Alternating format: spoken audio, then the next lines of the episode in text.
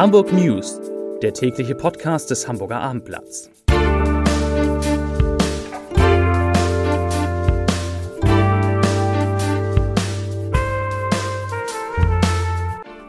Herzlich willkommen. Mein Name ist Lars Heider und heute geht es um die Corona-Infektionszahlen, die in Hamburg langsam, aber stetig zurückgehen und um Impfzahlen, die extrem schnell steigen. Weitere Themen: Schnelltests sind oft falsch positiv. Hamburg plant ein großes Festival und Linda Zerwakis nimmt Abschied von der Tagesschau. Dazu gleich mehr. Zunächst aber wie immer die Top 3, die drei meistgelesenen Themen und Texte auf abendblatt.de. Auf Platz 3 Urlaub auf Sylt. Diese Regeln gelten für Touristen. Auf Platz 2 Bauzinsen steigen, Hamburger besonders stark betroffen. Und auf Platz 1, Hamburg ruft jetzt ganze Berufsgruppe zur Impfung auf. Das waren die Top 3 auf abendblatt.de. Schon morgen könnte Hamburg nach der Zählung des Robert Koch Instituts als zweites Bundesland neben Schleswig-Holstein die 7-Tage-Inzidenz von 100 Neuinfektionen je 100.000 Einwohnern unterschreiten. Heute wurden 232 Neuinfektionen gemeldet. Vor einer Woche waren es noch 270. Fast noch wichtiger. Gestern wurden in Hamburg an einem Tag rund 9000 Menschen geimpft. Und äh, wenn das so weitergeht, werden schon Mitte der Woche mehr als 400.000 Hamburgerinnen und Hamburger zumindest die erste Impfung erhalten haben. Ab sofort können sich übrigens alle Lehrerinnen und Lehrer unabhängig von ihrem Alter in den Messehallen impfen lassen. Und noch eine gute Nachricht, nach mehr als 170 Tagen darf am Mittwoch endlich auch wieder Hagenbecks Tierpark öffnen und darauf freuen sich auch die Tiere. Eine Sprecherin des Zoos sagte, ich zitiere nur, die Ziegen waren nur noch am Meckern, weil keine Menschen mehr da waren. Zitat Ende. Corona-Schnelltests geben nach einer ersten Bilanz des Hamburger Senats häufig falschen Alarm. In den drei Wochen vom 22. März bis zum 11. April seien den Gesundheitsämtern 2035 positive Schnelltestergebnisse gemeldet worden. Die folgenden PCR-Tests hätten aber nur 68,5 Prozent der Fälle bestätigt. Somit lag die Rate der falsch positiven Schnelltestergebnisse bei immerhin 31,5 Prozent. Erneut ist es in einer Hamburger Obdachlosenunterkunft zu einem Corona-Ausbruch gekommen. Nach Abendblattinformationen wurde am heutigen Vormittag das Peak Ass in der Neustadt evakuiert. Einige Obdachlose sind verschwunden, bevor sie in die neue Unterkunft verlegt werden konnten.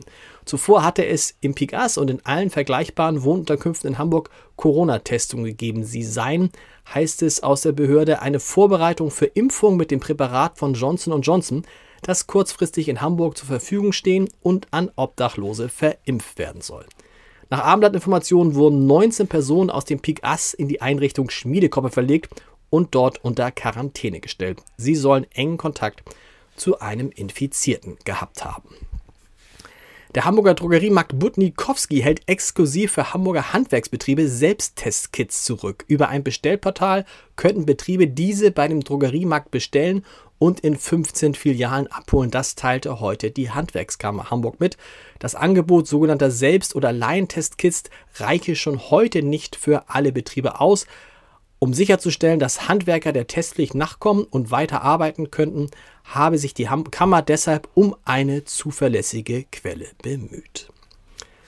Zur Kultur. Erst ein Festivalticket kaufen und dann doch nicht vor einer echten Bühne stehen und abrocken. Vor Monaten war das noch undenkbar. Heutzutage ist das ein ausgeklügeltes Konzept, um Künstlern endlich wieder eine Bühne, Zuschauern endlich wieder Unterhaltung bieten und der, die Kulturszene finanziell unterstützen zu können. In Hamburg geht das Erfolgsfestival unter dem Namen Einer kommt, alle machen mit in seine nächste Runde. Am 12. Mai sind mehr als 20 bekannte Musiker, Schauspieler, Autoren, Köche und Künstler auf den verschiedensten Bühnen der Stadt Teil einer langen Show.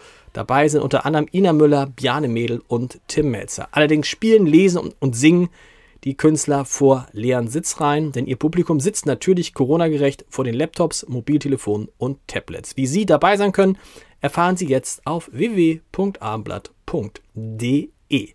Zum Podcast-Tipp des Tages. In unserem Kunstpodcast Ich sehe was, was du nicht siehst, geht es heute um Marilyn Monroe, Andy Warhol und um die Frage, was die beiden denn nun genau mit Hamburg zu tun haben.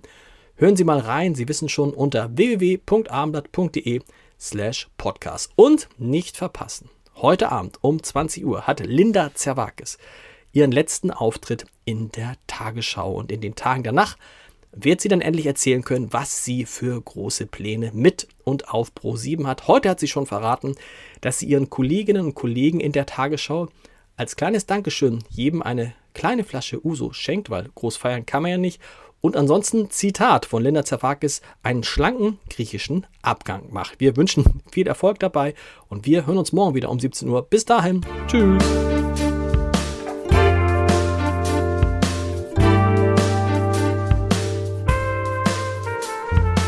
Weitere Podcasts vom Hamburger Abendblatt finden Sie auf abendblatt.de slash podcast.